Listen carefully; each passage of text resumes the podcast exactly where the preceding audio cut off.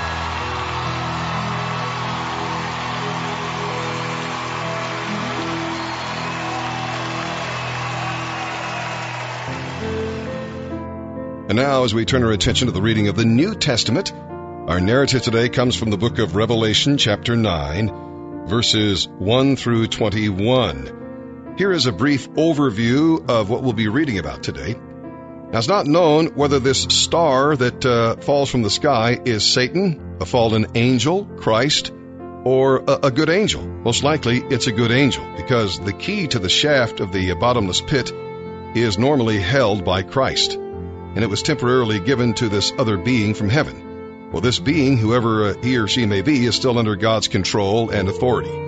The bottomless pit represents the place of the demons and of Satan, the king of demons. The prophet Joel described a locust plague as a foreshadowing of, quote, the day of the Lord, end quote, meaning God's coming judgment. And the Old Testament locusts were symbols of destruction because they destroyed vegetation. Here, however, we'll read that they symbolize uh, something else an invasion of demons called to torture people who do not believe in God. The limitations placed on the demons, they could only torment people for five months, show that they're under God's authority. Now, most likely, these locusts are in fact demons, evil spirits ruled by Satan who tempt people to sin. They were not created by Satan because God is the creator of all. Rather, they are fallen angels who joined Satan in his rebellion. God limits what they can do. They can do nothing without his permission. The word angels here means fallen angels or demons. This is in uh, verse 14 of chapter 9. These uh, four unidentified demons will be exceedingly evil and destructive. But note that they do not have the power to release themselves and do their evil work on earth. Instead, they're held back by God and will be released at a specific time, doing only what He allows them to do. And in verse 15 of chapter 9, here one third of all people are killed. Back in chapter 6, verses 7 and 8, one fourth of all people were killed. Thus, over one half of the people in the world will have been killed by God's great judgments. Even more would have been killed if God had not set limits on the destruction. We'll read here today the number of troops amounting to 200 million. Now, in John's day, this number of mounted troops in an army was inconceivable. But today, there are countries and alliances that could easily amass this many soldiers. This huge army, led by the four demons, will be sent out to destroy one third of the earth's population. But the judgment is still not complete. All right, enough of the commentary. Let's begin our reading today, here in the New Testament. December 18th, the New Testament. Revelation chapter 9, verses 1 through 21. Then the fifth angel blew his trumpet, and I, John, saw a star that had fallen to the earth from the sky, and he was given the key to the shaft of the bottomless pit. When he opened it, smoke poured out as though from a huge furnace, and the sunlight and air turned dark from the smoke.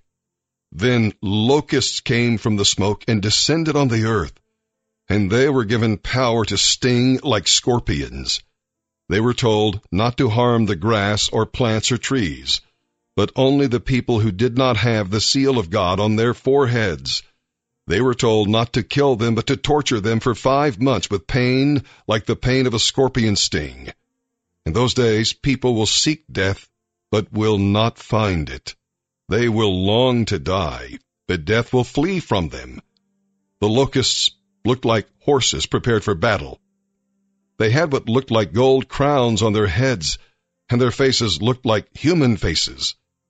They had hair like women's hair, and teeth like the teeth of a lion. They wore armor made of iron, and their wings roared like an army of chariots rushing into battle. They had tails that stung like scorpions and for five months they had the power to torment people. Their king is the angel from the bottomless pit. His name in Hebrew is Abaddon, and in Greek, Apollyon, the destroyer. The first terror is past, but look, two more terrors are coming. Then the sixth angel blew his trumpet, and I heard a voice speaking from the four horns of the gold altar that stands in the presence of God. And the voice said to the sixth angel who held the trumpet, Release the four angels who are bound at the great Euphrates River. Then the four angels who'd been prepared for this hour and day and month and year were turned loose to kill one third of all the people on earth. I heard the size of their army, which was two hundred million mounted troops. And in my vision I saw the horses and the riders sitting on them the riders wore armor that was fiery red and dark blue and yellow. The horses had heads like lions, and fire and smoke and burning sulfur billowed from their mouths. One third of all the people on earth were killed by these three plagues, by the fire and smoke and burning sulfur that came from the mouths of the horses. Their power was in their mouths and in their tails, for their tails had heads like snakes, with the power to injure people. But the people who did not die in these plagues still refused to repent of their evil deeds and turn to God. They continued to worship demons and idols made of gold, silver, bronze, stone, and wood, idols that can neither see nor hear nor walk. And they did not repent of their murders or their witchcraft or their sexual immorality or their thefts. Psalm 137 verses 1 through 9. The Edomites were related to the Israelites, both nations having descended from Isaac and his father, Abraham.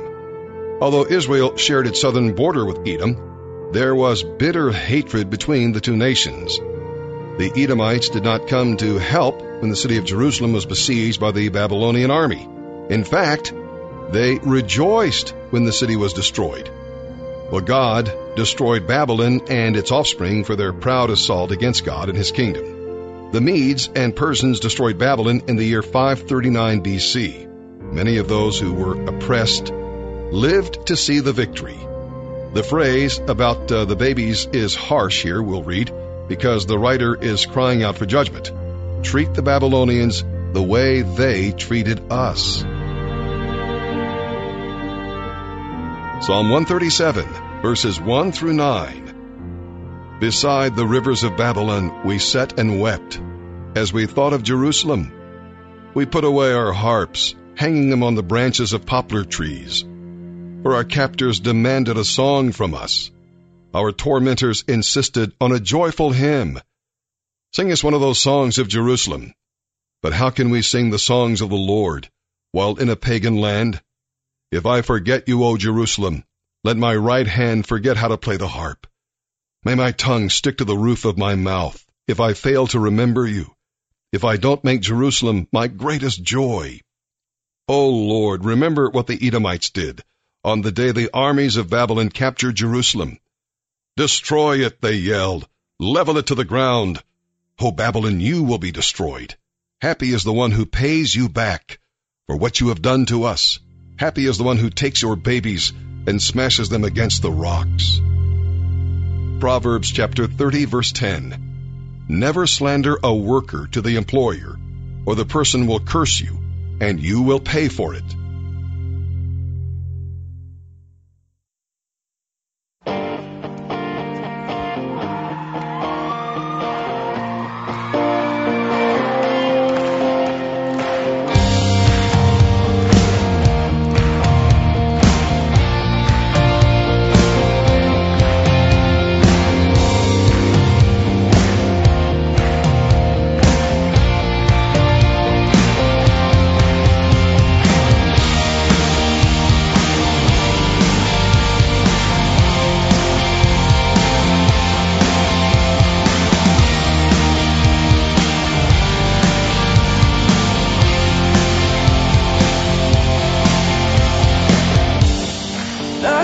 Nothing can separate. Even if I ran away, your love never failed.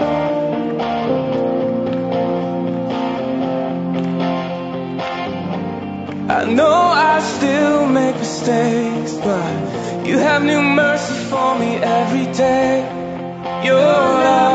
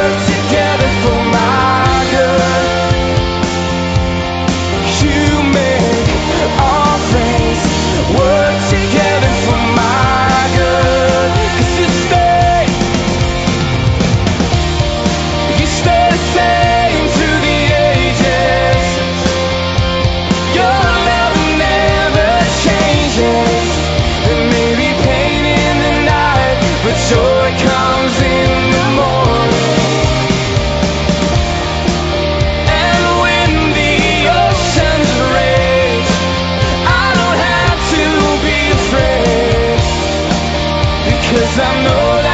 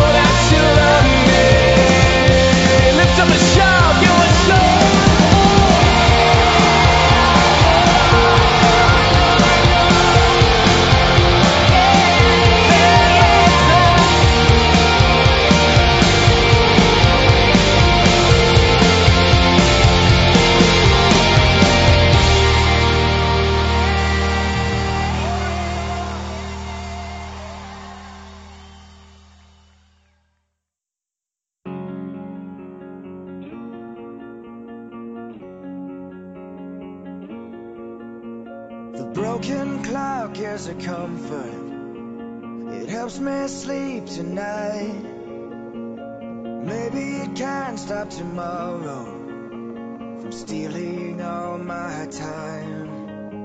And I am here still waiting, though I still have my doubts. I am damaged at best, like you've already figured out. I'm falling apart, I'm barely breathing.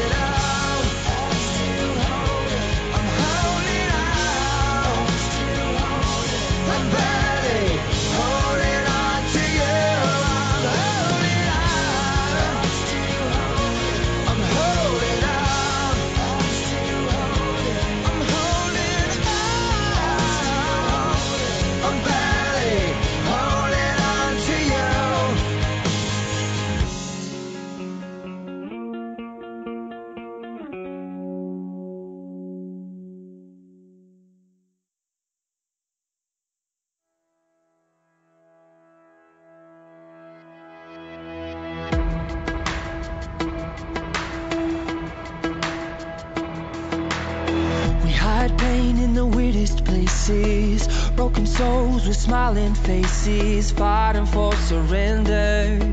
For now and the after, yeah. Just look around and you see that people Are scared to say how they really feel.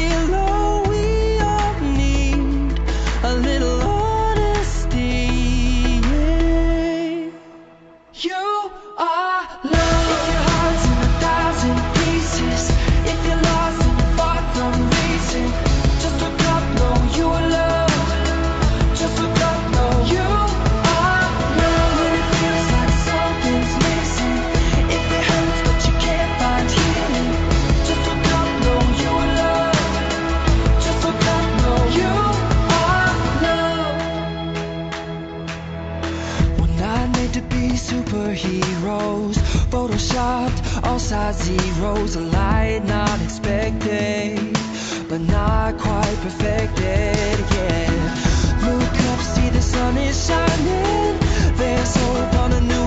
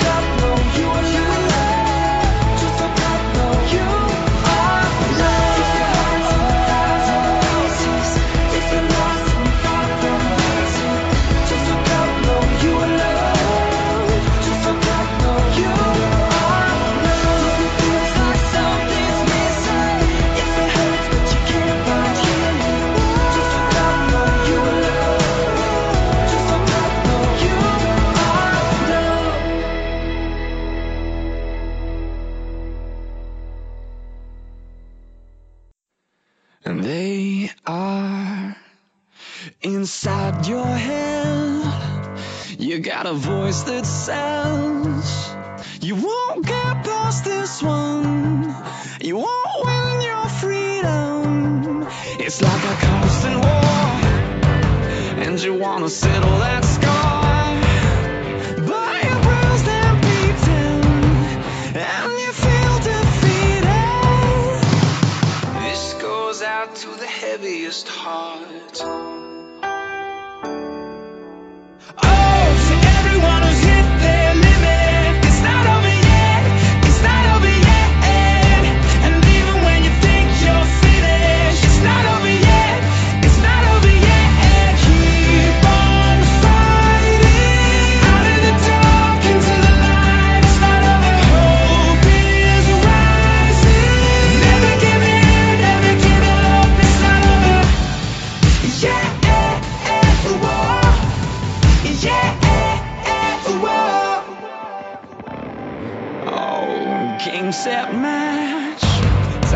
put it